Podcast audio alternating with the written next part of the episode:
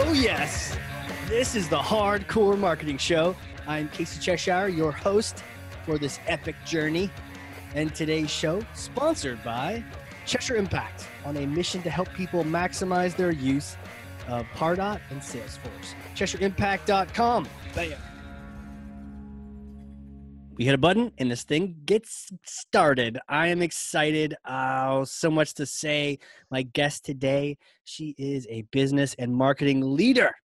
And we're going to be talking about one of the specialties of her her repertoire, which is getting the message across. She is a communications guru, wizard, high priestess. It is all about the strategic communication. And I can't wait to dive into things uh, and, and also implementing communications programs and just what are we talking about here? So, CEO of Desidara and Squawqr Mobile Media, Sue Grabowski, welcome to the show.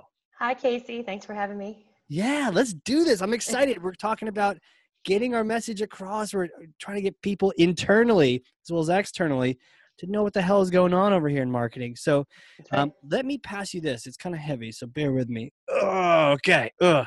All right, here you go. Thor's hammer. Go ahead. You got it? Take I'm the... ready. Oh, got wow. it. That. Yeah. Oh, you well, you've rehearsed this. You you've used the hammer before. I see. I have used um, the hammer. take that, smash for me some kind of myth, bogus strategy, misconception that just drives you crazy, and set the record straight once and for all. Okay, so biggest one uh, in recent times, anyway, is the it's not a myth, it's a problem. The inability of marketing departments to communicate to other functional areas within an organization what the hell they're doing. Yes. And why it's important and why it benefits the business. And, and so they get frustrated that they're not viewed as, say, as important as finance or operations. And yet, everything that they do, that marketing and HR, in my opinion, are the, the two places that touch every area of the organization, mm. but they cannot articulate what they're going to do because they don't take into consideration what those other functional areas think about and care about. And Huge. so they end up putting ideas out there and they get squashed like a bug. Huge. Squash, smash, like yes. a mosquito bothering me last night when I was walking outside on a phone phone call. Um, huge point. Huge point. We're sometimes we're kind of like wow wow wow in marketing about how nobody understands us and and and they don't want us to do the program they're cutting our budget but it's kind of pointing back at ourselves looking in the mirror saying maybe we're not communicating the value clearly and the fact he brought up hr that solidified it for me because i hate hr um, and i'm sure if you're out there listening no one no you're not listening you're in hr you're not listening to this show way too cool for you. Just kidding. Just kidding, HR. People I'm sure one HR like they there. hate marketing. They hate they hate they both do. departments. They do, but you know what? They they have the same problem we have, and so yes, I hate mar- I hate HR, but I've also heard this well, said well like HR, um, and I've seen this too. They're either like super stellar. It's a it's it's almost like a strategic um, benefit of the company that they've got someone amazing because it's all about getting the amazing people and treating them well, or it's terrible. But I've mostly yeah. experienced the terrible um, and and the negative side of it. Uh, so yeah, just like HR, we got to take a page from their book. They touch everything, which is kind of magical. We yeah. touch everything, the customer journey, the whole thing. So we got to do a way better job of communicating that. Way better, and and yeah. in particular, wow. I, IT will squash both of those bugs. Oh, but damn. The IT hates marketing because marketing is usually bringing some kind of new digital, you know, recommendation. Right. And so you're going to like bleed into their job protection space and you and, and we we go in guns loaded with what we want to do it, they can they can definitely squash you like a bug if you don't if you aren't able to articulate the value and you aren't able to get their perspective woven into your objectives and your initiatives. And generally speaking uh, marketing and it get siloed and it will always win. You know and uh, and there's a couple points there and i had to make a note to make sure I, we talk about all of them.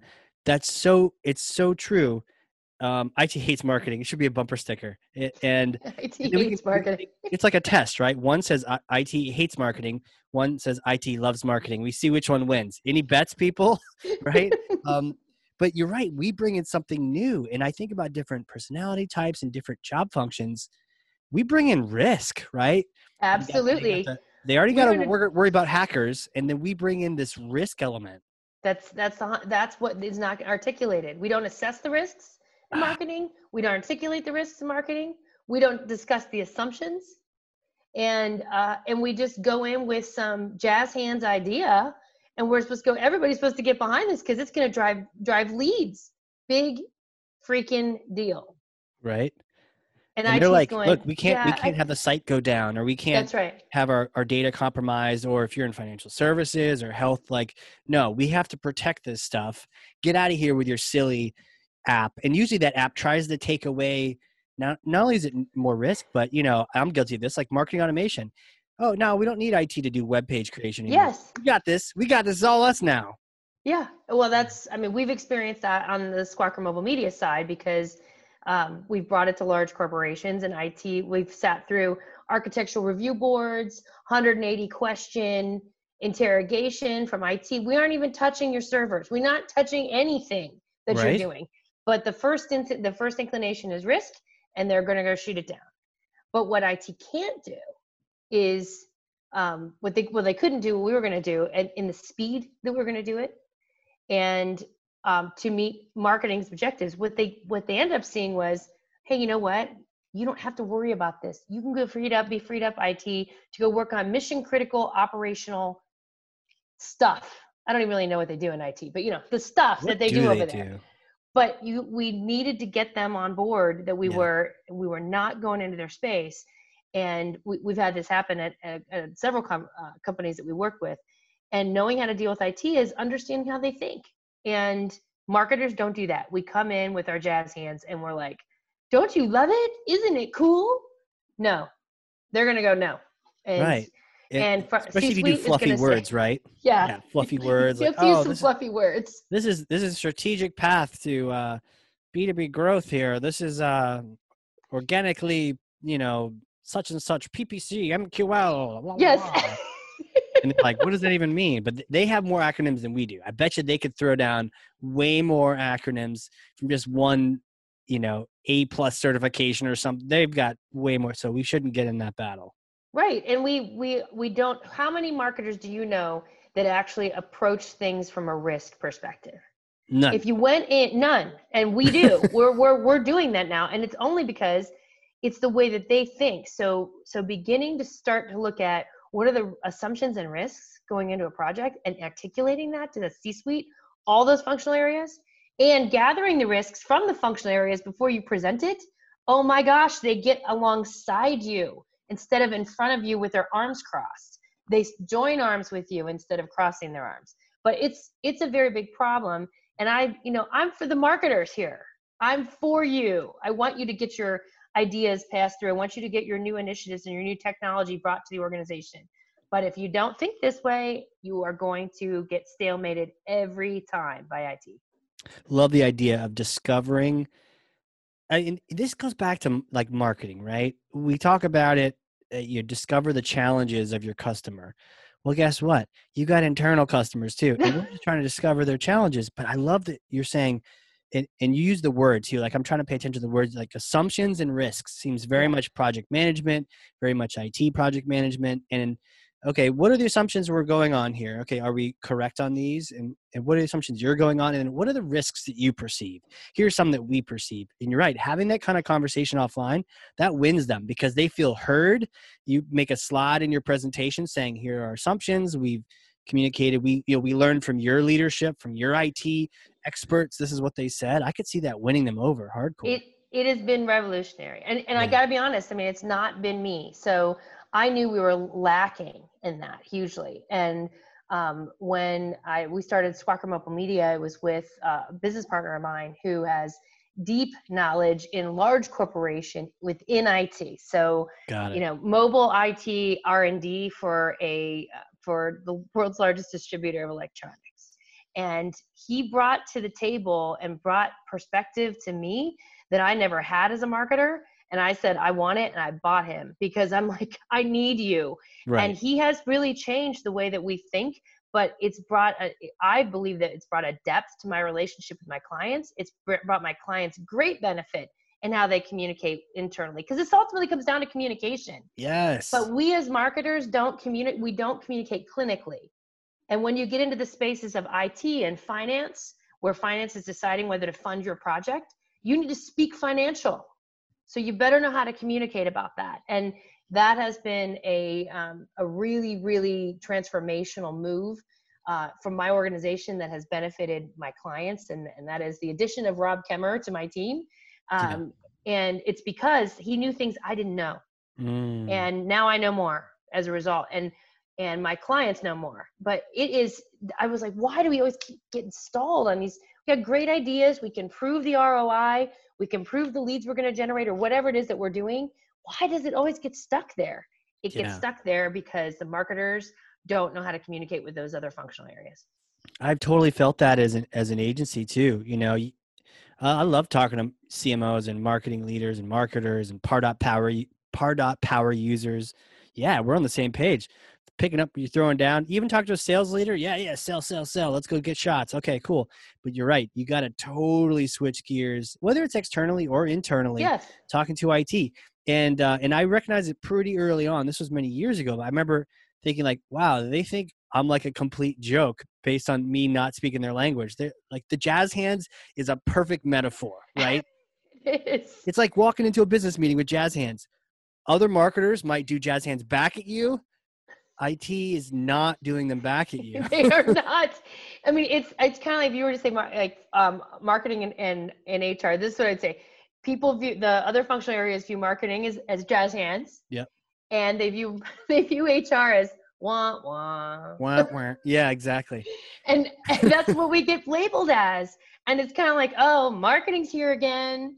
And uh, you can hear it in the way that people talk at the organization. They're like, you know, I don't do marketing, but you know, I but I am in the business. Like it's it's kind of this placated pat on your head. Well, you start talking in clinical terms, mm. you start assessing risk and assumptions oh my gosh, they find out you have a brain and that you that you actually are um, not just creating the fluff, that there is substance behind what we do. And I, I think that it's lost. And I feel like that myth should be broken that we don't have substance. That's the myth. I should have been more concise. The myth I'm breaking is that marketing folks don't have substance. We have substance. We have substance. And the the you keep saying this like clinical and i want to ask you about that because it seems like it fits i don't even know what it means but i kind of do but like tell me about i'm like let's get clinical is what i wrote down on my notes. Like tell me about what does that word mean to you when talking to other people other groups? Uh what i've found, so i'm going to come from the agency side right? Yeah. But a lot of marketing plans that i see that agencies give to clients or even that internal marketing departments give to the business is about what they're going to do. Instead of looking at how this defining what is the objective we want to hit um, what are the requirements to hit that objective the requirements to hit an objective in marketing is not all about what we're doing so for example if i'm promoting for a client that has a new product okay and mm-hmm. we are going to go out to market uh, to promote the product one of the requirements for my marketing to work is that they can deliver on the orders that they get. Right. I have no power over the manufacturing facility, but it should be listed as a requirement in the marketing plan. Yes. And we don't do that. We're out here talking about how we're going to promote things and how mm-hmm. we're going to you know distribute what we're going to do, but we don't look at down to for marketing, it matters how the phone is answered. Right. And so when you begin to pull in all of those requirements, you find that those requirements bleed far outside of marketing and into HR and operations and finance and um, manufacturing or whatever it is. And that's what begins to, when you realize that, then you go out and you get those requirements from those people and they feel like they've contributed to the to the project as a whole and yeah. your report can be clinical it's not just from marketing's perspective it's like taking a diagnostic of the whole body in relation to this single initiative. So you become a doctor, mm. not a not a performer, not an right. actor. I was only acting, not that. You become a doctor and you become a clinician. and that's when the that's when the departments begin to rely on marketing for their brains um, in light of how the whole operation works this is how this one piece of medicine is going to affect everything So, So, true. that's what i So mean by true. clinical I love it. It's a great metaphor. I, I think back many moons ago, I, I I got into playing hockey um, as like a an adult. I guess it was like I was in my late twenties. Most people start, you know, Wayne Gretzky. You start when you're like two oh, yeah, I was just something. saying, But I was like, I got yeah. into it in college. Took a, it was cool. I was getting into it, and and then I was doing some running, and then my knee hurt. Like I had this like knee problem. Like why does my knee hurt? And and if I was just being, you know, if I wasn't getting clinical here, I, you know, most doctors, if not looking at the whole body, would say, "Oh, you need knee surgery, right?" But then I went to this like sports medicine place and and the person had me uh, I remember lying on my side and they like tested my leg strength of different muscles, right? And one was like, okay, um, eh, open your leg up and then I'm going to try to push it down, don't let me, right? And another one was like open up your leg to try to test the inside leg muscle, the outside. So one of them, the one that was like the running and the one that uses skating, the outside one was like strong. I was like proud of myself, like, yeah, yeah, you gonna push a little harder than that? Like, come on, what do you got? But then when they tested the inside, you know, like leg muscle, nothing. Like I might as well been on a space station for a year. I had nothing. And like they're like, you got an imbalance here. One muscle's tight and strong and pulling the weak one. And that's just throwing your knee off. We just got to make that other muscle strong and loosen up the outer one and you're gonna be good, right? And it's like I just remember always being like, okay, don't just get so narrow focused on what you're looking at. And and you're so right. Like getting clinical means being objective. And I wrote this down. You said it. Not all the requirements are things that you're doing. And we do that all the time. We're like, all this is what I'm gonna do. But it's not just. It's like, oh, you're right. IT has to give us access to Salesforce Yes. or the website. Put yes you have to get tracking code placed in the site. Who is doing that? Is that your IT team? Is that your web dev team? Who is doing that? It's not my team. It's not your team. Who is it? You know, you got to get clear on these things. yeah it brings clarity Yeah. and it and it helps them move into a space where they can see how your whatever it is that you're bringing to the table is going to fit into the whole structure which makes you more valuable right. i mean if, if you don't in a downturn economy right now where some of my clients are getting their budgets cut you know slashed people being let go they why do they start with marketing because they don't see the value right. and so you want to bring value, you show how you fit into the whole and how just like your body, you cut off that arm, you're going to be hurting Yeah. for life. And we just have not done a good job of communicating our value. Yeah. And I think it's partly because we get so hung up on what we're going to do and on our tactics that we miss um, the clinical evaluation and the the wonderful benefit we get of finding out what other departments do and how they affect us. I mean, yeah. it's not just for us; it's it's it's to learn about them too. And the more you get ingrained in the organization, the more value you bring. Totally. And then, then you're irreplaceable. You're priceless. That's right. That, my dad was a big guy on uh, that kind of on telling me Yeah. make yourself indispensable. That was his one piece of advice that he always gave me, no matter where I work, no matter what I do. Who was that? Who, who my dad, my dad, Oh, no my kidding. father. Yeah, rest his soul, my dad. Well, and great advice. He, he said, make yourself indispensable, and that's what we try to do. But I, it's been a challenge, and I think we found a little nugget of how to begin to do that, in especially in larger organizations. Especially.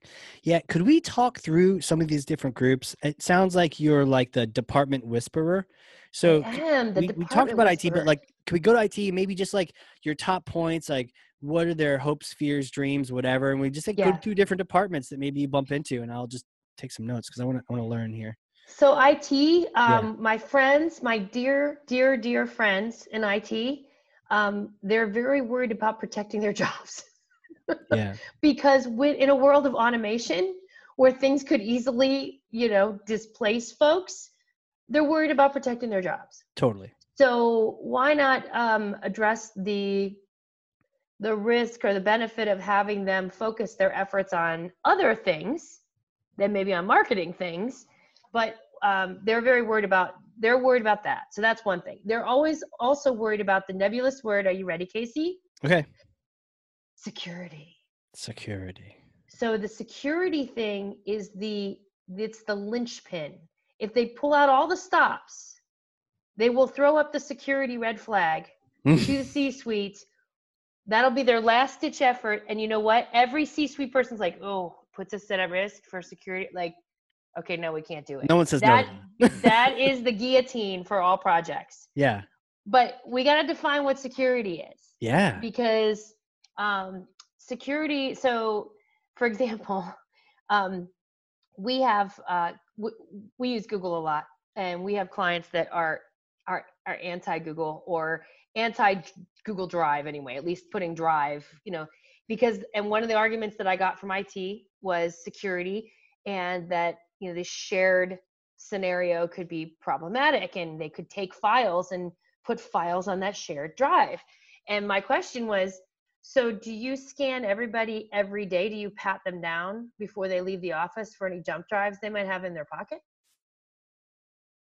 Because if you're talking about that being a security risk and you being heightened security, uh, I can take a picture on my phone of whatever I have and walk right out your door. Are you checking every day? Mm. Because so it's security. relative. It's all relative Yeah. all relative and i'm not definitely not proponent a proponent of being you know an asshole to sorry to No, you can to, swear this is the hardcore marketing Okay. show. to it i'm not going to walk in and be like oh yeah are you doing that but you have to ask Right. the questions of what do you mean by security and that's in that Mm. good risk evaluation before you present something what are they worried about in terms of risk and Right. security. But that is the that's the killer word. That's the word they'll use to, to put the kibosh on anything that Yeah, that's do. the like they throw the flag and it's it's over like penalty 15 yards like whatever. Um but good point about security being relative because you're right. Do i get access to the system or not and you know are you really the cia over there? But instead of being a instead of poking the bear right? We're not poking Yeah. the it bear. We're just we're trying to find i want to know understand um what your standards are. And sometimes they even they have to have standards for like the medical reasons or whatnot. Right. So they already have prescribed standards. So just getting hip to you know whatever standard they have and knowing that acronym and being aware of maybe some of the criteria or asking what is the criteria? What are the requirements for your security level if you got that in advance of going out Yeah. and picking a platform so sidebar part of marketers problems is that they um, that they go and pick a platform before they do these kinds of assessments ah and so if they would go out and find out that IT's security requirements are A, B, C, and D, and they can come back with a platform that meets those requirements, then IT is not going to think that they're trying to slide one by them. And that's something we just have not been good at in marketing. We we see something that's really cool and we're like, "Oh my gosh, this solves all my problems, my Right. problems, my Right. or my clients' problems." right but we we need to be asking those questions of IT for specifics and then you go back to the platform and you make sure that the platform matches the requirements not the other way around yeah yeah we act like kids right i reminds me of my kids where you know they see something on tv hey dad i want this laser gun thingy. And, and when it says no because we didn't do it the way you just described we just went out and picked the whatever thing that's like the the wimpiest security platform ever um, you know it, it's terrible it doesn't meet their requirements. And they're like no you can't have it. They throw the flag we kind of get pouty sometimes. Oh yeah it wouldn't let me get it. But i didn't play by the rules. I wasn't acting like an adult here. I was acting like a toddler. That's right. And IT I wa- is I want my gonna win. software. Give it to me. You my software. The temper tantrum. The software temper tantrum. But i'm guilty I of mean, this i'm sure. we're we're going to lose. Yeah. We're going to we're to lose every time. And for me it's about the win. The organizational win. It's not Yeah, yeah. about even my department winning it's about the organizational win but you are not going to beat IT you're just not going to because they're going to throw that security flag and you're out. Right. Right. It's like you need to do everything ahead of time so they never throw that. Right. And you need to speak clinically. You need to speak right. in English language that is very clear and is not qu- remove all the little special adjectives that you would put into your marketing Yes. campaign and just tell them what it is. There doesn't need to be as soon as they spot a word, I'm trying to think of an example of a word that would make them crazy. Uh thoroughly examined. Like oh yeah quit, quit quit the flourishing word the, ac- the adjectives Um, or something that something that is like an acronym that sounds like it's code but it's not. yeah, don't. If you put that stuff in, they're going to blow holes through it, and they're going to immediately think you're bogus. Right. So that's where you got to shift. This is why this is communication. You have to know your audience and you communicate to your audience, which is going to be my second myth. But you need to know how to you need to know how to put content together for your audience. That audience does not need flowery anything. They're reading, they're writing code and rating things 1.1, 1.1.1, 1.1.2 just be, we can, we have to think linearly and we have to think put it together in an outline form that they can follow. This is not you do not do an animated presentation to to IT you know drop the jazz hands get to the clinical give them a report walk it through very linearly. Right. and um and and make and assure them that what you're doing is not going to uh d- you know that's going to meet their requirements Right. and it's not going to push them out of a job it's like whenever it's good to think about what they're up against, right? It's Yeah. almost like they're a goalie. You know, you can you can never win the game. IT never wins. They only that's right for you, you know? Like I, I started out in goal in soccer till I realized I mean this is fun. I get a different uniform, but this sucks because like if we win, it was like the guy that scored the goals fault. And if we lose, it's my fault. you, It's, it's you know? you. So I'm like, so I transitioned to being a, a forward just so I can go score some goals and whatnot. But you're right. And so knowing that their job is like protect, protect, protect. Um, I just, every time I see like a website or I go, you go to like a popular site and and you see like a DNS error or something, and you're like, whoa, and it's like a popular one. So you're like, that shouldn't happen. In the back of my head, I always joke like, oh, someone's getting fired, right? yes really joke, but like always right somebody yeah. probably is like your job is at our site if, if an e-commerce site is down like a popular one like 10 minutes like it could be millions it could be Right. millions jc penney's or something like that like or, eh, god forbid amazon that's why there's millions of people just make sure it never happens but their job is protect and and if they like the goalie if they let one in it's on them and, companies can't afford that so yeah, no, it, we- we're different though. We're out in field. We're like passing the ball to forwards, having fun, running around. yes We got to play a little more defense. You know, I don't sports metaphor came from I'm nowhere, but like I actually really like that metaphor. can Yeah. I steal that? Because I'm going to Yeah. use the goalie thing. I think that's really. I think it's that's exactly how they feel. They're Right. always on defense. If they win, yeah, they might win as part of the team, but they don't get that individual glory. And if they lose, it's their fault. Right, And you're right. We are all about, and I'm all about the wins. That's why Yeah. I don't want to be goalie, right? right, I, I'm all about the wins too, but we have to think more defensively. We have to put ourselves in that position and um, and realize that they're there for a reason right, and and address ask them the question. The thing we don't do is we don't ask. We just make talk about assumptions. yeah, We make them all the time. And we make the assumption that they're going to be close armed to us. Well, what if they weren't? If you actually asked them in advance before you brought a new, particularly software program to to to the table yeah, and and if, if it goes around them they're going to find out and they're they're going to put the kibosh on for sure. And you know what? I'm thinking about. Well, how do you how do you learn it? Well, ask the first couple couple times, or just start asking the question, and eventually, you know, whether it's customers or internally, even asking the questions preemptively, right? You're not looking to buy anything right now. Hey, I'm not. I, hey, good news. No jazz hands today. I'm actually not looking to spend any money, buy any new tool, introduce anything, any more risk. I'm just curious about what kind of things you're on the lookout for and what kind of things you're worried about, and just asking those questions preemptively. I could see that going a long way. You know, making a good friend.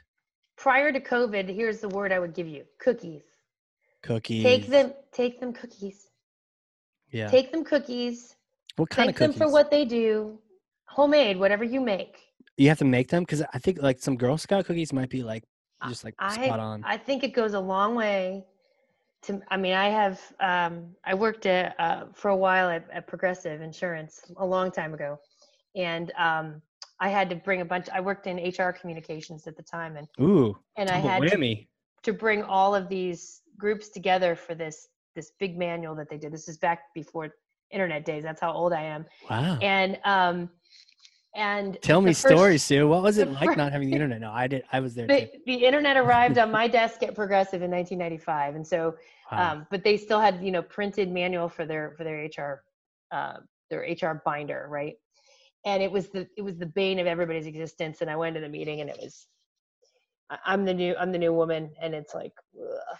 and we got through it. And at the end of the whole process, I baked everybody involved. I baked them cookies and I brought Mhm. them cookies to their desk and I was like, I know this has been a pain in the ass, but here's some chocolate chip cookies and I can't wait to do with this do this with you next year. I'm telling you, the next year when a time came and I called the meeting together, the whole demeanor had changed. Really? And and I just think it's lack of appreciation sometimes. And it, communication does not always it's not always words, it's gesture. And it's and you know, so COVID you might have to ship some cookies to somebody, but the point is acknowledge that you don't know what they know, you don't do what they do. And you don't understand and see things through the same filters that that they do. So why not get some common ground and go to lunch or whatever and just find out what the heck they do and what do they worry about? What keeps them up at night? right. and and then when you go to them with hey i've got some ideas on something talk to me about security they're going to be much more amenable to to having the discussion to begin with and they're not going to think you're their enemy right. because nobody wants anybody to hate marketing anymore Uh, you know, cookies is a great idea. As soon as this uh, this COVID thing is all done, we should just all do ourselves a favor and just bake a bunch of cookies. i think a lot of people could use cookies today this Yeah. very day i think dropping Today, off actually, some we, cookies we could all at benefit that. people's doors just because would be you know last week a friend of mine just randomly left a homemade loaf of bread on my door Wow, what kind? Just, telling- what, what kind of bread? Uh, it was like a braided one. I mean, it was fancy. She made it, but it was braided and it had like almonds and honey on the outside. And but what that did for Does me, she need more friends? And, uh, but we forget about this in business. We forget that we're still all Yeah. people. We're still human. So uh, cookies, freaking get cookies or make cookies. oh yeah, for sure. Um, tummy bribery is all is all fair. Like Yes. to your point, do it preemptively. Not like, oh, I messed up. I'm trying to introduce risk to you. Here's some cookies. No. That's bitter cookies. No, don't do Yeah, that. That's not gonna nobody work. wants like flowers after a fight. No, Right, that's a bad move. right. I haven't called So- you in two weeks, but here's some flowers. Terrible right. move. Terrible Yeah. move. yeah hr needs some cookies finance needs some cookies so Yeah. all these departments you're talking about operations manufacturing they all need cookies but they all do things you don't do so Right. why not appreciate that and bring them into your fold Right. Mm. Got me thinking about braided bread and cookies and Oreos and homemade cookies. Uh, do you, so the homemade you made homemade chocolate chip cookies? i did Got it. So like a lot you know what we need to do is we need to get your chocolate chip recipe and put it in the show notes. it's it's the it secret? it's toll, it's toll house it's toll house it is It's not Toll House. it's, it's the toll house with love Duke Grabowski special. yeah it's it's it's toll house with with love so they're better than that yeah Oh, True, true. But honestly, those uh those can be really good themselves. So, and nobody says no to a cookie, you know, especially if you just have no salad for lunch or something. Uh, You can't turn a cookie down. Come on, right. it's perfect. Um, okay.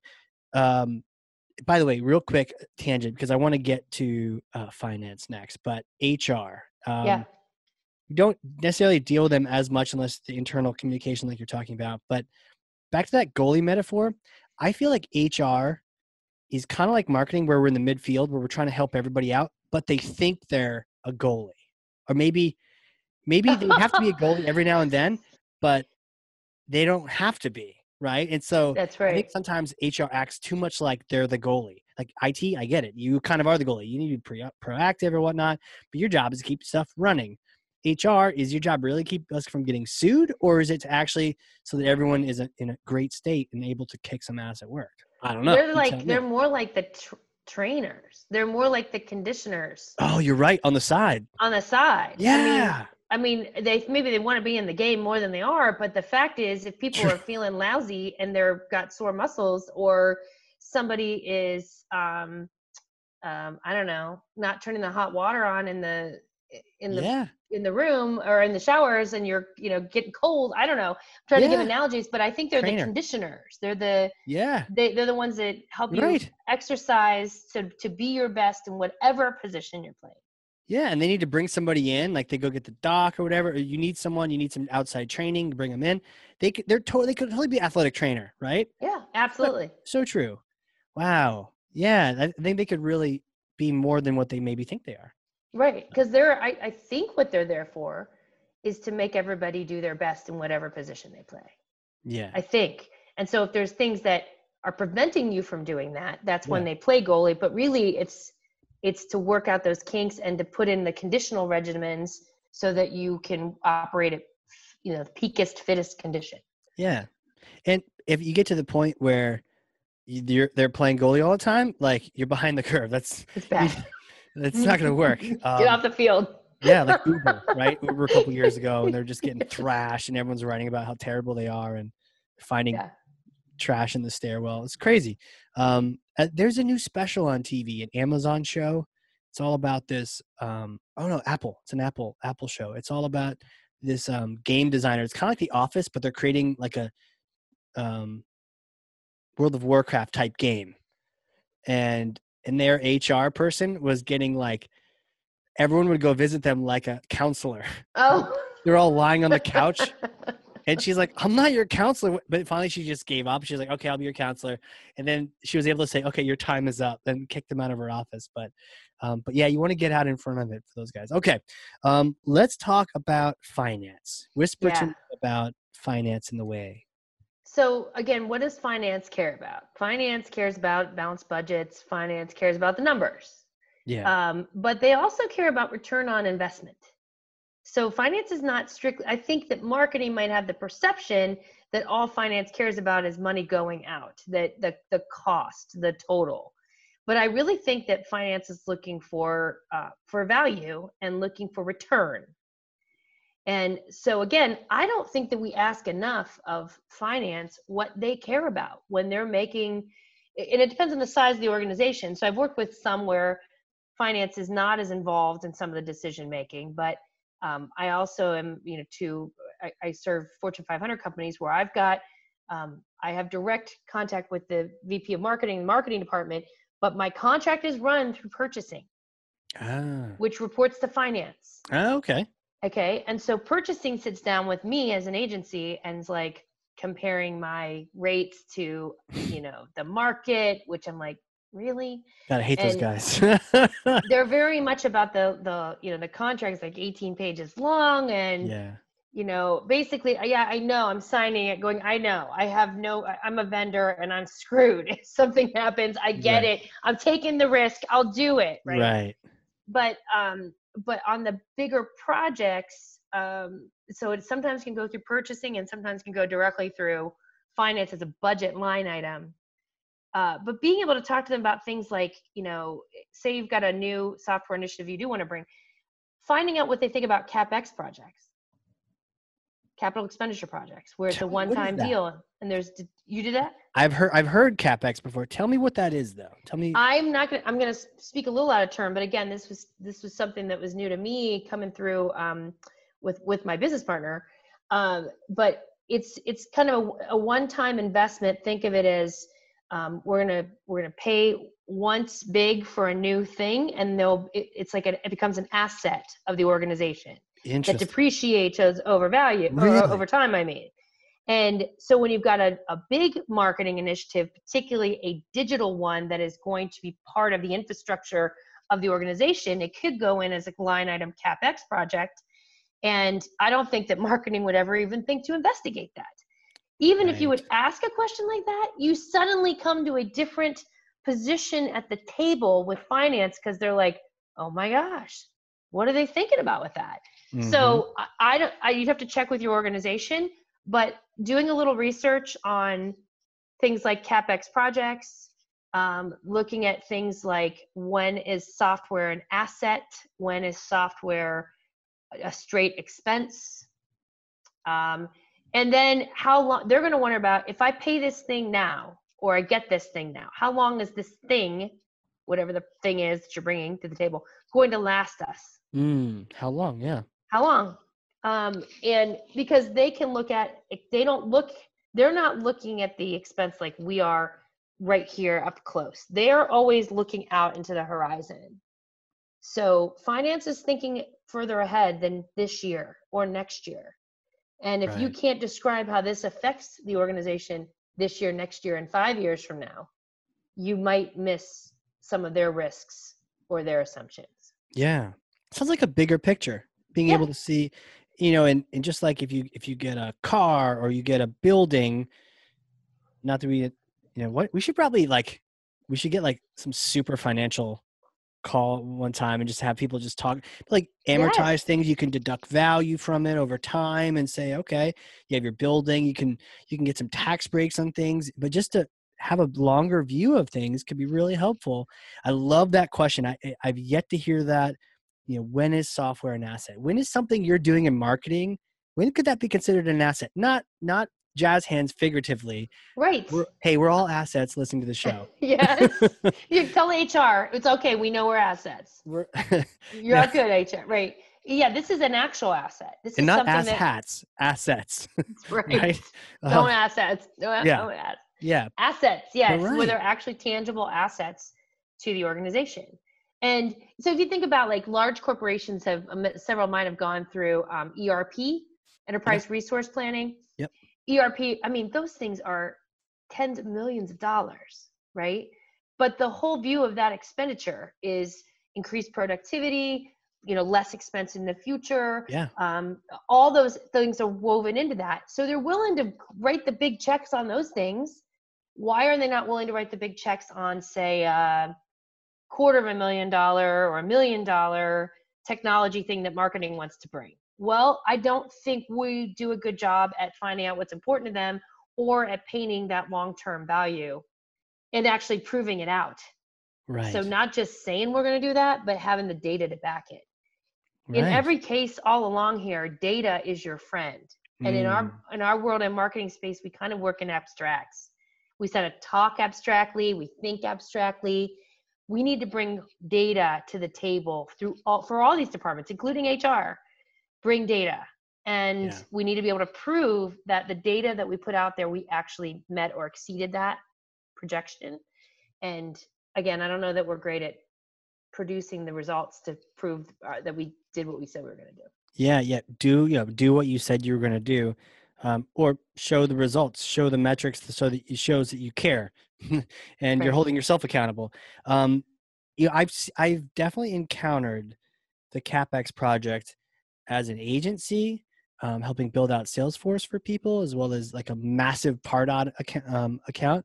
But in thinking internally as well, it's like if if IT, not IT, if if finance is in a place where they actually need to spend some money because they're going to get hit with taxes, all their voodoo science that they know, yes, the math, and they're like, oh, we actually need to spend sixty grand, six hundred grand, whatever it is, or we're going to get you know whacked for a million dollars in extra taxes this year. What could we invest it in? Speaking the capex language and translating that to a hey we can build out this marketing asset that can automate automated you know do this or that or yeah.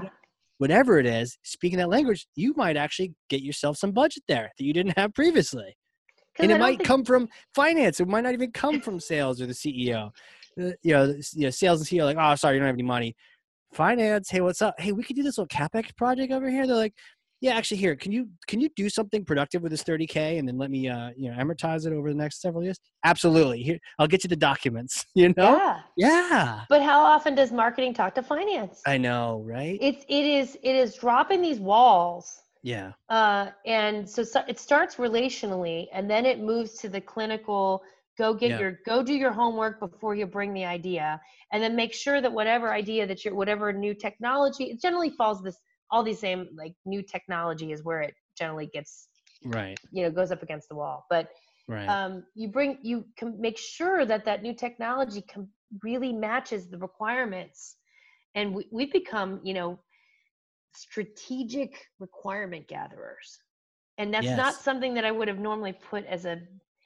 as an agency job description. But one of the things we've been able to do as a, as a third party is ask maybe some tough questions that an internal party maybe feels a little weird about because They do. Um, Yeah. We we don't we're we're no holds barred because we're we're a vendor, but Right. that we've we've ferreted out those requirements and then put it together in a clinical presentation back to the business, and the business is being really receptive. The, our clients' businesses are being receptive to these because they can see that marketing did go out and go get what were the requirements, and here's how this solution meets those requirements. Everybody wins. I'm all about the wins, Casey. I don't Let's like to do lose. All about the wins. All about, all about the wins. I don't like Um, to lose. It's like if we did theme songs on the show, we'd play that "All I Do Is Win" song right before you start talking. That'd be fantastic. You know, there's one thing I wanted to to bring up too. That you reminded me um, when you talked about, you know, it's not just about the numbers but terms, and we've been talking about capex and other terms that we are pretty sure we don't know. We should look up and ask people. Absolutely. But there's terms like ROI where I think we think I think we think we know what they mean, but I don't think we always ROI isn't that that's like a financial term, right? We're, It is a financial. and we term. can't get we can't get jazz handy on that one either. It's and we not do that all the time. yeah, it's not like did you enjoy yourself on that campaign? You know? um That's Right? so true. How did you feel about it? yeah, how did you Did feel about feel that, that good? capex expenditure? yeah, that felt good. No, Right. it's you're right. It ROI is an actual financial term, return on investment. You're going to make this kind of investment. There better be a number behind Right. that in the front part and a number on the back part. Right. And we're just really bad. Yeah. I, I, I'm I lump me into it. I'm not great with numbers. I mean, I've run a business for a really long time. I know what I need to know, but I leave the numbers to other people. Um, but I I learn enough now to be dangerous because Yes. I, I need to know. Uh, One, I need to be viewed as respected and as knowledgeable by the other party. I can admit to them I don't know everything, but here's what I think I know and run that past them. Sure. Uh, but Sure. ROI is not something you want to just toss around. That's, yeah, yeah, it's that is it's, yeah, not- it's not feelings. You know, um, I uh, uh, many moons ago, I chatted with a guy named Jim Lenskold on here, and he is like, he was an accountant turned marketer, and he reminded me that like ROI calculation, it doesn't mean did you sell something. It's like you know, it's like okay, I spent ten dollars. You know, we'll get rid of some zeros. I spent ten dollars, and somebody bought something for five dollars. That doesn't mean my ROI is five. That means you actually was negative. lost 15, five. Right? You lo- you lost fifteen dollars. So whatever percent that is is your your ROI percentage. It didn't mean that you know just selling something doesn't matter. It's actually No. selling something the cost of what you got versus the cost of what you spent. Like it's a real calculation. So nothing gets you burned faster. And it was security for IT for these guys thinking that you're talking, you know, trifling with the metrics and then being inaccurate. But I like how your approach was like, look, this is what I think I know. Is that right? You know, kind of giving them some humble pie and getting a lesson in finance from the right people. I mean, that's the. I think it's what's driven uh, me owning an agency is I love that it's new every day. Yeah. I love finding out about things I don't know. I like that uh, my clients do things I don't do, and I, I get just geeked and jazzed about that. So Yeah. I I think it's a.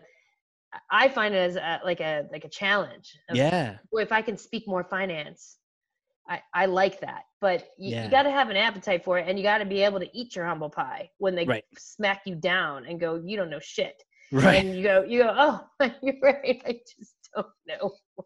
I was really dumb of me to even try that one. You know, you you have to be able to to to roll with that Yeah. and i think that's sometimes where marketing again gets stifled is they're trying to look smart because they're smart but look smart and by looking smart and saying using improper terms and and it being uh, flowery and all those things we end up looking dumb because we Yeah. dumb down our message instead of really getting the substance Yeah. You're the- not dumb.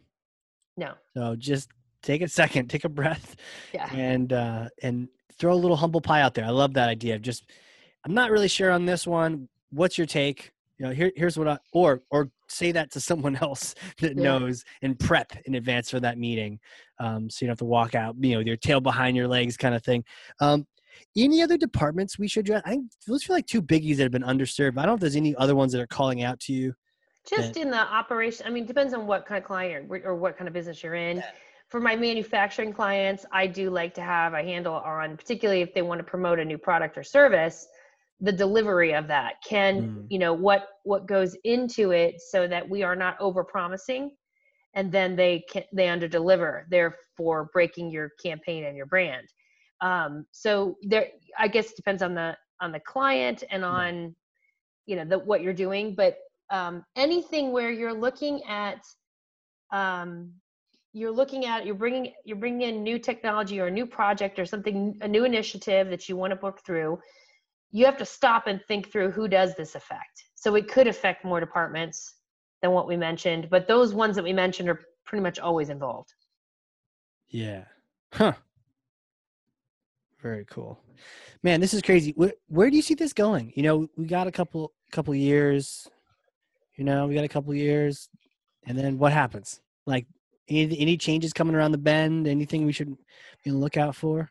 um well i mean i, I would have said something different like three months ago That's true. I know, right? I, I my plan in January is totally different than my plan right now. it's just jacked up. I mean, I- y- y- the this is the new norm, Yeah. you know, obviously, Zoom. and so the marketing initiatives are going to. I mean, they were already digital, but they're going to be more and more and more that way. Right. Um, uh, do you have an office like a?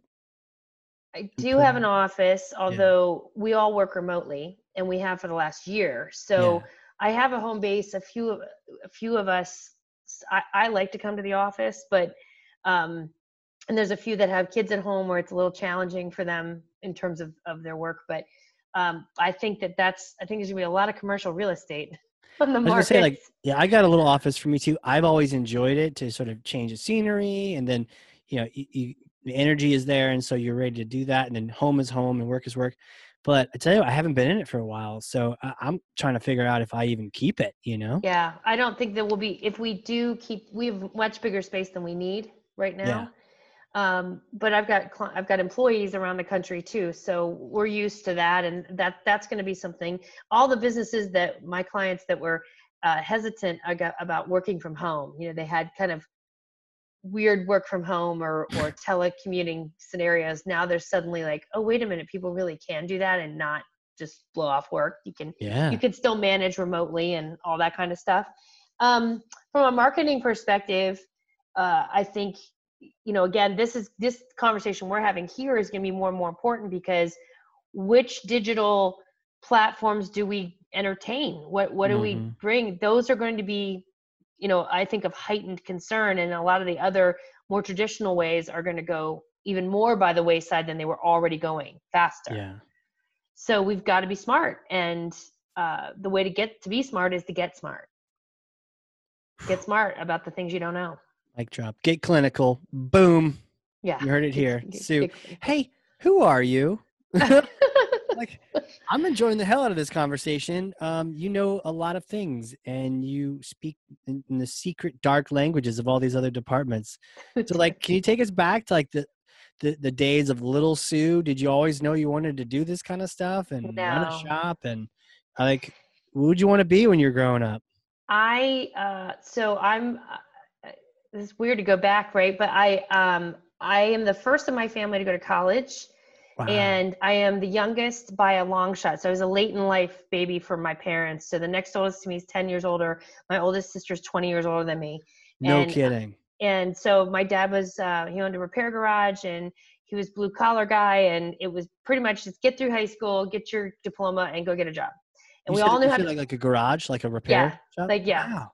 Yeah, he was a mechanic. did you pick any of those skills up Well, yeah, because we all had to work in the shop. And so weirdly, automotive has followed me kind of my whole career. So yeah um, I work for a lot of businesses that have some play in automotive. Even when I worked at Progressive, I mean, it was insurance, auto well, insurance. you know what the hell you're talking about me on the other hand not so much I I could do the basics, but um, I had to I had to know cars and learn cars. What are the basics to you though? Like oil change? Yeah, oil change. You know, I uh, recently I forget where I was. I was in a car and I was like, "Your your wheel bearing's going bad," and they're like, "What?"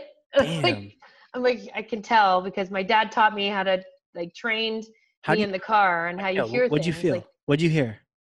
Um, it was a, it was a, um, it was a clunk. It was a, it was a. How do I describe what that sound was? You want to like you want to like try to fake the noise? I don't- can't fake the noise. I'm bad at noises. Was it like a Um, krr, krr, krr, or was it like It wasn't like a grind. It was like a, it was like a continuous bump, like a ding, ding, ding, ding, ding, ding, ding, ding, ding, ding. And that, is that a good sound? Yeah. Um, when I was in college, my alternator went out of my. Um, I had a Datsun 210. It was a Okay. great car, and I was I was out at the bars with my friends, and the I knew that something was wrong with the car, and I'm like, this isn't the battery, it's the alternator. And I'm like, my dad's gonna freaking kill me because I know that it's gonna die wherever I park it, and I'm gonna have to have it towed. And my my friends were so like laughing at me. They're like, "What?" And I called my dad. I'm like, "Dad, the lights are browning. They're not out. It's an alternator thing." And they're like, "How do you know that?" It's just because my dad George just disseminated weird car things to me. But well, this is like marketing and mechanics here. Mark- You're the marketing mechanic now. Um, that's the title. the it's marketing happening. mechanic. Um, so uh, either that or getting clinical. That's a t- tough call on that one. But um, how did you know it was the alternator? Because I, I, th- I think some people are listening to this. yeah, Uh, going like, because he he told me once, and I don't remember why it stuck with me. When your alternator is going out, so the lights were not going. Eh, I had weird things on the dashboard. Again, this was like in the in the early '90s, late Sure. '80s, early '90s. So it's an old car, right? Okay. I don't know if it still happens with today's sure computerized cars, I'm sure. but the lights didn't go off. They went brown. They went dim Dim. and all the lights went dim and it was kind of it was puttering as i was pushing on the gas it's like it wasn't taking off but it was like the it, the battery's not getting the juice Right. because i remember saying to my dad what's an alternator and it's like it, it juices the battery and it's not the same thing as your battery dying and not turning over it turned over it went but it was like it was slowly puttering out and the lights went brown that i don't know why that stuck but it stuck Boom. Now, see, see, we don't just teach marketing on the show. If your Teach lights go brown things. But you, while gr- you're driving to the alternator. Yeah, you grew up around this. So I at one point, it's like, okay, time to go to school. I mean, did they encourage you to do that, or was that on you because they were just Um, job? I wanted to go. I was really a lousy high school student. I graduated with a two six. I really didn't care. Well, I beat about- you. You did. That's cool. I didn't care Barely. about high school. um, and You I said you didn't had- care. Is that what you said? I didn't care. Would you? What did usually that you care about something else? What did you care about? That was I, I was really lost in high school. I really didn't know what I just wanted like to do. don't care about anything I didn't thing. care about anything. I was in band, but I didn't even care about band. It's bad to be a band nerd and not even be a band nerd. For sure, I'm with you. What'd you play? but I I played. okay, let me say first what I, I I took 12 years of piano and I played. I taught piano. I played piano, but I played in in band. I played trombone. No kidding. Yeah, I did. Yeah, that's real sexy. Why? High school student. I know. Um, in fifth grade, you had to pick an instrument. My brother played Yep. trombone, and we had one at home. And the the band teacher said, "You're playing trombone," so I played trombone. Um, but It's not easy. pian- I mean, I played trumpet, right? So at least I can. It's either Yeah. down or not on the valve. But trombone, you got to figure out how long to stretch your arm out. it's pretty easy. Is it easy? It's not that hard. Like I could probably pick it back up, but yeah, you just kind of go off of. We need a marketing band. We need a little marketing thing. jazz band going on here. I played um so I played piano and I when I graduated I knew I went I, I was I wanted to go to a this a local school Malone University which is in my hometown and I don't even know why I picked Malone. I my, my cousin went there. I went there. I visited it. I liked it. I said I wanted to go there. My parents conceded but I went in as a music major. Wow. and um because I knew I could play piano and I really just thought that was probably what I'll do is I'll teach piano. And they were cool paying for a for a music major. I well say. I had to take a lot of loans. I was gonna They say, I'd be like, "Get some My loans, parents child." were not wealthy, and so they could pay some, but I had two jobs, Yeah. and Wow. and so, uh, but but intro to communications first semester. Yep.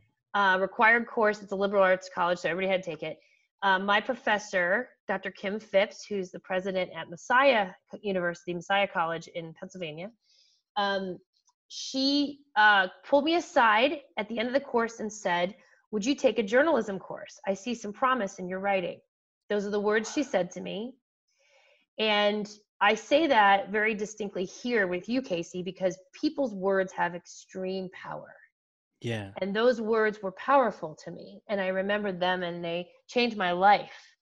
Um, I went, I took a journalism class the next semester. I fell in love with it.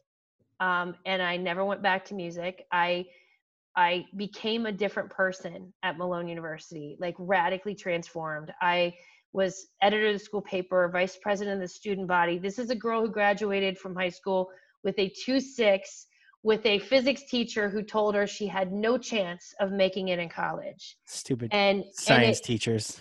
his words had powerful too were powerful too. Yeah. Oh wait, what did he say? He said, "Well, he thought I cheated on my final because I did well on my final. I did not cheat on my final, Mr. Thompson." Mr. Thompson. and uh and he's rick thompson and he said um i'm a little salty uh he said to me at graduation practice um i want you to know that your college professors are not going to let you cheat on your finals and so you're never going to make it in college he said that at graduation? he did What a douche. so i i was like for me high school I was like i'm done see ya all bye Yeah. but Now, granted, you didn't care. So you're probably a shitty student, but still, i was a shitty student you don't but say I, that I did like physics though i did like that class Isn't that funny? you um, like the thing, and then I, I like chemistry, and I got a D in it because I like. i got a d in chemistry too I, Yeah. So uh, at, that that radically transformed me at Malone, and I found that I really loved to write, and um, and my professor was she was my mentor. She still is. Um, she really challenged me to get great internships, and so I, I really liked the PR aspect of things. I they didn't have a PR major there, just communications, and you could focus on journalism. So I I did that, and then um, I left, and I really wanted to be in government. I really wanted to work in the, the Ohio State House. Why? Like, what was there? Some little little bug in your ear that made you want to do that, or Uh, I just like the idea. I think it's a power thing. yeah? I like the idea of being where decisions are made. Okay. And uh, yeah. and I so there was a postgraduate internship program that I really was interested in. There were 300 applicants. They interviewed 100 of us, 25 positions, and you're sitting with number 26. I was like the runner up to the beauty contest. No shit. Yeah. And uh, so we, I, I went, I didn't get that job, and They all told you you were 26. I was 26. I was the first alternate. It sucked. thanks. Wah wah. Thanks, Ohio. That's right. Thank you. Thanks for nothing.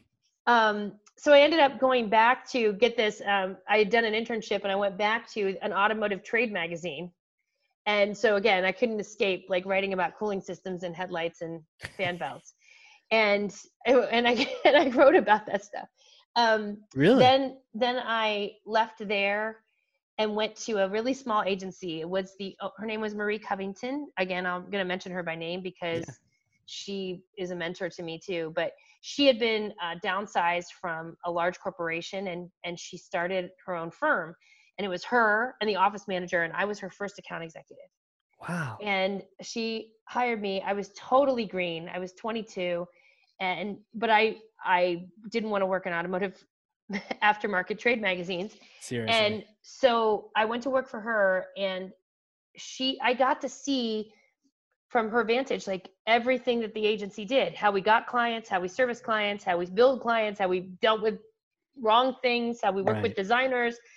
I mean we didn't have i had a computer at my desk but no internet then um, and everything was done you know by phone everything because i'm i'm old casey i'm 50 no, so no, it's- you're OG. That's what you, you're OG. You're old school. i am You're, no, you're Um, classic. You're the classic version. I am classic. There you go. But but I I knew at 22, um, within six months, I was like, this is what I want to do. I want to own my Wow. own firm, Wow. and if I did it, I would do it these ways. And I knew I needed big company experience to to serve big companies. So I left her firm after a few years and went to Progressive to get big company experience, and that was just amazingly beneficial. One, Progressive is an amazing organization, and and I just got to see the red tape that my employee that my employees that my clients have to go through internally. And yes. i got a new vantage point. And um, so i quit the progressive cold turkey in 1997 i was like i'm gonna try this before we have kids and i'm just, Just gonna do go it. do this thing. And progressive came with me as a client which was No kidding. huge yeah they were my client for like 15 years No Um, kidding. What were you doing for them? PR stuff? Uh, I started by they they I gave them like a month's notice because I wasn't going to another job, and so they uh, they asked me if I would. Well, I, I left everything in really good shape, and about two weeks into my notice, my boss came and said, "Would you take half your job with you?" Yes, I will do that. So at the time, I was doing benefits communication, Okay. um, and I had like two or three internal clients I was doing communication for. Then other departments started to hire me, so I started doing agent communications and um, external things too. And um, and then some of the clients I never would call on the clients that I had with Marie. I respected her and Mhm. would never solicit her clients, but some of her clients called me, which I didn't think was wrong because I didn't pursue them. Um, right. And so uh, one of those clients called me as soon as I started, and they've been my client for 23 years that I've been. with. 23 years. Wow. So That's how you know it's working. That's how you know, you know, someone is actually driving, creating value for you and your companies when they stay with you for that. That's amazing. I'm really, really honored to to Mhm. that have that happen. So, um, so the agency grew out of my two bedroom house in the hood in Akron, Ohio, and I just started getting clients. I worked from home for the first six years, and then uh, started growing it by employees. I worked with a lot of freelancers. I was kind of the Yeah. sole person coming up with the strategy and the messaging and all the writing. But then I would work with you know videographers, web people, whoever I needed yeah. and then I and then I grew the firm um, to at our highest we've had 26 employees. wow. Um, now we're we're not that now, and I'm okay with that. We've we've gotten Right. lean and mean, but we still do the same amount of revenue with 10 fewer people. So I'm okay with that. right. Um, and then five years ago, uh, I really knew that I needed to start looking at different ways that the agency could have revenue streams yeah. because I saw things changing and the traditional mechanisms by which we made money were not going to be there. And um, Rob Kemmer is an old friend of mine, and he happened to show me some technology that he was working on. And I saw it, which is Squawqr Mobile Media, which is, um, uh, uh, if you go to my website, you'll see a mobile phone on the middle of the screen. I don't apologize for that. Um, 80% of my traffic is mobile, and I just need you to get my phone number. I mean, that's, I, I'm simple that way. Wait, um, which which is it? The Desidara site? Desidara.com. Desidara, Yeah. Yeah. And so I saw what he was doing and I and I saw how many organizations could use this as a tool to communicate Neat. and and it's all managed in Google, you know, doc spreadsheets and slides, easy, no no no uh um no need for a webmaster. People can manage their own content very easily. Wow. And I said, don't talk to anybody else. I want to buy it. And so I bought it. And we brought it to our agency. And now we have other agencies selling this technology. And Rob is now, uh, we, we changed our name. So it was Grabowski and Company, my last name for 20 years. And in 2018, we changed it to Desidara because I think that the agency life is changing.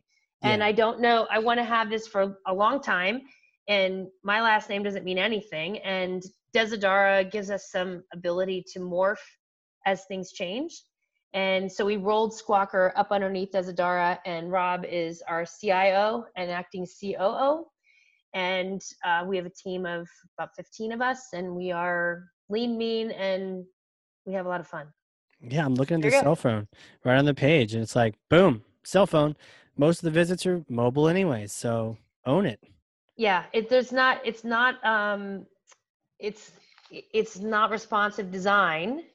It's really we know instead it starts with the phone and with the desktop being secondary. Yeah. It's not applicable for everybody, but it works for like a lot of folks are using Squawqr for directories where you're it's all public anyway, but you you just it's because you save the link to your phone, you save it to your home screen. It looks like an app, but it's just a, but Mm. it doesn't take up any space and it updates instantly every time. So the content's always up to date. And so we've got folks that use it for manuals instead of having print manuals, they put it on their phones in Yeah. easily thumb tappable sections. I see. um, Because it's driven off Google Docs instead of some goofy Yes. HTML type. It's really easy. So anyway, we're we're continuing. I mean, Rob's bringing more and more products to market um, for us, but a lot of it is in the clinical space, in the in what Mm. we were talking about to start, um, which is how do we gather the requirements how do we put them into formats that people need which could be in mobile right. which could be in documents which could be in presentations Yeah. and and how do we do that efficiently automation he automates so many things in our space right. and but it's all out of a clinical mindset and then you know then we go to market with crazy fun social media campaigns and all the stuff that agencies normally do Jeez. So there you go that's our You're having a lot of fun over there. i do have fun i have fun every day Jeez. i really do Uh, i have fun i love what i do Well, that's that's how you know you're. Um, that's the sweet spot, right? Is when you feel like you're playing hooky and you should. You, you're like you're waiting for. I'm always waiting for the the the naughty cops to come take me back to school or something. And yeah you're having too much fun. Back to high school, quick. yeah and i Um, love i love talking to people like you casey i mean this is what brought us together was i don't do what you do Right. so i love when firms come together i mean there is a lot of work to be out there to be gotten Oh yeah. So, you know, marketing firms need to quit putting their, you know, standing with their arms crossed, like us for no Mhm. more, and Yeah. realize that you need to bring a, a plethora of ideas to your client base. So immediately when I saw what you did, I'm like, I got clients that need what you do. right. Vice versa. Right. I mean, Yeah. um, and anyone that thinks they do everything is probably either fooling themselves or you shouldn't be. Like don't try to be everything to everyone you know specialize do what you love um, and then bring in cool people that do the other stuff. And that's, Right. that's how you make question for you hypothetical. If you could go back in time and talk to yourself um, anytime normally we say like after you graduated your undergrad but that was a pretty you you figured things out before that undergrad if you can go back to time talk to yourself any point in time what kind of advice would you give to yourself what kind of things would you tell yourself Um, okay, a couple things. One would be I, I definitely would have kicked my ass in high school. yeah Uh, just because I think about what my parents had to sacrifice to put me through school, even when even though I took loans and whatever. yeah And I probably I found out over time like I'm not a dummy. right And I probably could have gotten some scholarship that would have really offset what they would have had to do. I wouldn't have wanted to change my trajectory as far as where I went, but I would have loved to supplement that. And Yeah, I helped them I out a little bit yeah I took advantage of that for sure. Plus, I mean, I got trounced on in high school. Like, why couldn't I have been valedictorian? I could have been valedictorian. I just didn't. I just didn't care, and that, that came down to give a shitness. That was nothing about brains. That was sheer will. why why why do you think you didn't give a shit Uh, it was. I probably cared a lot about what people thought. I think that that Yeah. would be the second thing is just that I, I just still I would tell my current self that yeah don't don't care what people think. For sure And so I didn't fit into the normal crowd, and I didn't fit into the cliques, and so I just retreated instead Right. of stepping forward. And I should have stepped forward. Now I step forward. right Um, if Hell yeah. people that I brought my worlds together recently, where I had high school friends and some current friends who accidentally met up at a at a at a bar, and my current friends were like, "What's Sue like in high school?" And all of them said, "A wallflower, quiet." They were like, "No way!" And the answer is that is the truth. That's what I was. I retreated. So um, that's something I would I would definitely change. Uh, what do you tell and- yourself would you you instead of kicking your you think you'd be more positive to yourself or like how, how do you shake yourself out of that funk you know I am definitely motivated by critique, not Yeah, by not by praise. So mine would have been like, I would be I would be hard on myself. Listen up be hard on sue. That's right. get in there help your parents Yeah. out a little bit let's go I'm not much of a hair stroker. I'm not much of a oh it's okay. You're smart enough. You're strong enough. No, I would want my butt kicked. So you would just that's one thing I would do. you just kick your ass you'd be like get out get out of here and, and uh, by the way dot, dot, dot, journalism go check it out Yeah, Right. right. Learn how to write. That's, that's learn how to write. Um, yeah. And then the second thing I would probably say is just I didn't know where to go. Um, I don't know if this is a. I would have sought more counsel on starting my business. I mean, I had to learn a lot. Now I try to help as many people that come to me and say they're starting a business and what advice would I give them. I try to give, especially women, as much advice as I could give them now because I had to learn a lot of myself that Yeah. now I surround myself with people that I I I can go to and say, what do you think about this or that? Or I, I didn't really have that. Uh, I just Yeah. kind of cold turkey went and pretended like I knew and I didn't know. so I, I would I would probably change that. Um, Well, that that was kind of a theme. Like I think in marketing, we can be good at faking it till we make it, and sometimes you need to do that. But for the IT departments and the finance department, there's certain times put the jazz hands away and you do a little learning so that Yeah. you're not trying to fake it with the the wrong people. That's right. So Wow. those those are little pieces. I mean, the rest of it, I wouldn't change anything. I have three Right. great kids um, who are like just amazing human beings. Um, they're learning a lot of my lessons because I drive it into their brains every day, probably. Yeah. But You give them Um, a little kick so that they don't end up like how you were. yeah, I'm very fortunate. I mean, all the way around. And I know I was very fortunate to find what I love so soon. And I know a lot of people don't find that um, right away. And so I'm always a big proponent of go try different things, find out what Mhm. you like or what you don't like. You don't know until you do it. But I was really, I, I think I was an anomaly that I found what I loved so quickly. I think most kids graduate from college and are like, what the hell am I supposed to do now?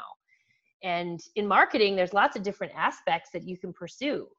And so I encourage people to go go try different things and volunteer somewhere.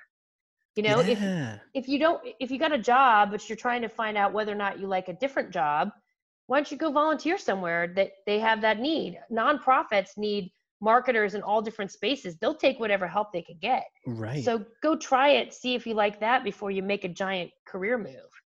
Smart. now you can test it. Test the waters by helping people out. Yeah. Love it. This has been awesome. Where can people connect with you? You mentioned like helping people out, giving advice and starting a business or marketing. Obviously, if, if they um, could uh, you know work with you and your team as well, what are some good links, platforms, all that? So desidara.com um, is just, and it's a very simple site, but you can come over there. I am on LinkedIn. I generally uh, accept most requests, but be helpful if somebody linked with me and said that they heard me on this podcast that I Right. know because we all get weird spam. We get that know. spam. Like don't Yeah. don't don't come across like a spammer. Hey, I heard you on the podcast. You're amazing. Yeah, Right? Or I have a car question. Can you help me? Yeah, Something other than just just and then wait 24 hours and be like, I need to pitch you. Here's my link. Sign up for more. right. Don't do that. Yeah, um, but uh, those those are the probably the two best places. Again, Facebook too. I have a public profile. Okay. Um, I I do get spammed, but again, if if people friend me and they demonstrate that they've heard me somewhere on here, um, I'm probably going to accept it. Um, like a public figure one or like your actual No, Facebook my actual page is, is- Wow. is public. I don't. It's fine. be all we can be all friendly friends. I'll you can you be friendly friend friends. Yeah. Um, and I'm, you know, I'm the shoemaker's children when it comes. I'm busy helping other people, so you're not going to see a lot on my LinkedIn with lots of posts. I'm finally gaining the time to do more of that stuff, but the bottom Right. line is I'm I'm helping my clients, and Right. I'm okay with that. But I'm not. But I'm definitely accessible. You're fixing other people's cars, you I am fixing other people's cars, and they are winning races. and I'm driving. I'm I'm driving the beater because my dad's like you're never you're never you're never driving a new car is what I, I never really saw till today casey that i am i am like my dad diagnosing cars and fixing cars Yes. and um and that each of these you know that all the engines have to talk eh, engine components have to talk to each other and all that stuff so i might be adopting i'm going to steal this You got to I- use I that. am There's a the- book. There's a book in there. the marketing mechanic. I Yes. I I am proud to stand behind that because my dad was my dad was um, a guy who people said was this is the best compliment you can give, right? Is he was um, the most honest mechanic that they knew, Yeah, hundred percent. and um, I never really realized the depth of that until I became an adult. And I'm like, because they're automatically assumed that they're shysters. And I would say marketers are often uh, get, Mm, given the same. same moniker. So um, I'd love to be known as, you know, the the honest or the the Yeah. marketer with integrity, but, but I'm a marketing mechanic. I'm the mechanic. And I'm, I'm and we'll ha- we'll have to we'll have to have you come back on here because there's some more things to talk about. We got to talk about words, and we got to talk about the interplay of the different parts. And so we'll let that we'll let that you know simmer a little bit. But yeah, uh, there's so much to to, to talk about there. Um, it's been an honor to meet the marketing mechanic in person. thanks, Casey. We're Great to Zoom. meet you, and thanks for the time today. Really appreciate it. Yeah. And you know what? For those listening, if you've learned something, and I know you have, because I literally have two pages of notes over here. I literally had to run out of space and I'm in the margins over here. It's terrible. Um, but I love it. Uh, I know you learned something, so share this with someone else. Put it on your LinkedIn, share the episode, even share some takeaways, right? But make sure you put your thoughts in the Yeah. top. It's it, you put your thoughts in there. That's what makes you a thought leader. Link to the episode. Check out Sue. Hit her up on LinkedIn. Sue, thank you again for coming on here. I feel like we're BFFs already. Yeah, I think so too. Thanks, Casey. Awesome. For everyone listening, this has been the Hard Corps Marketing Show. We will catch you all next time.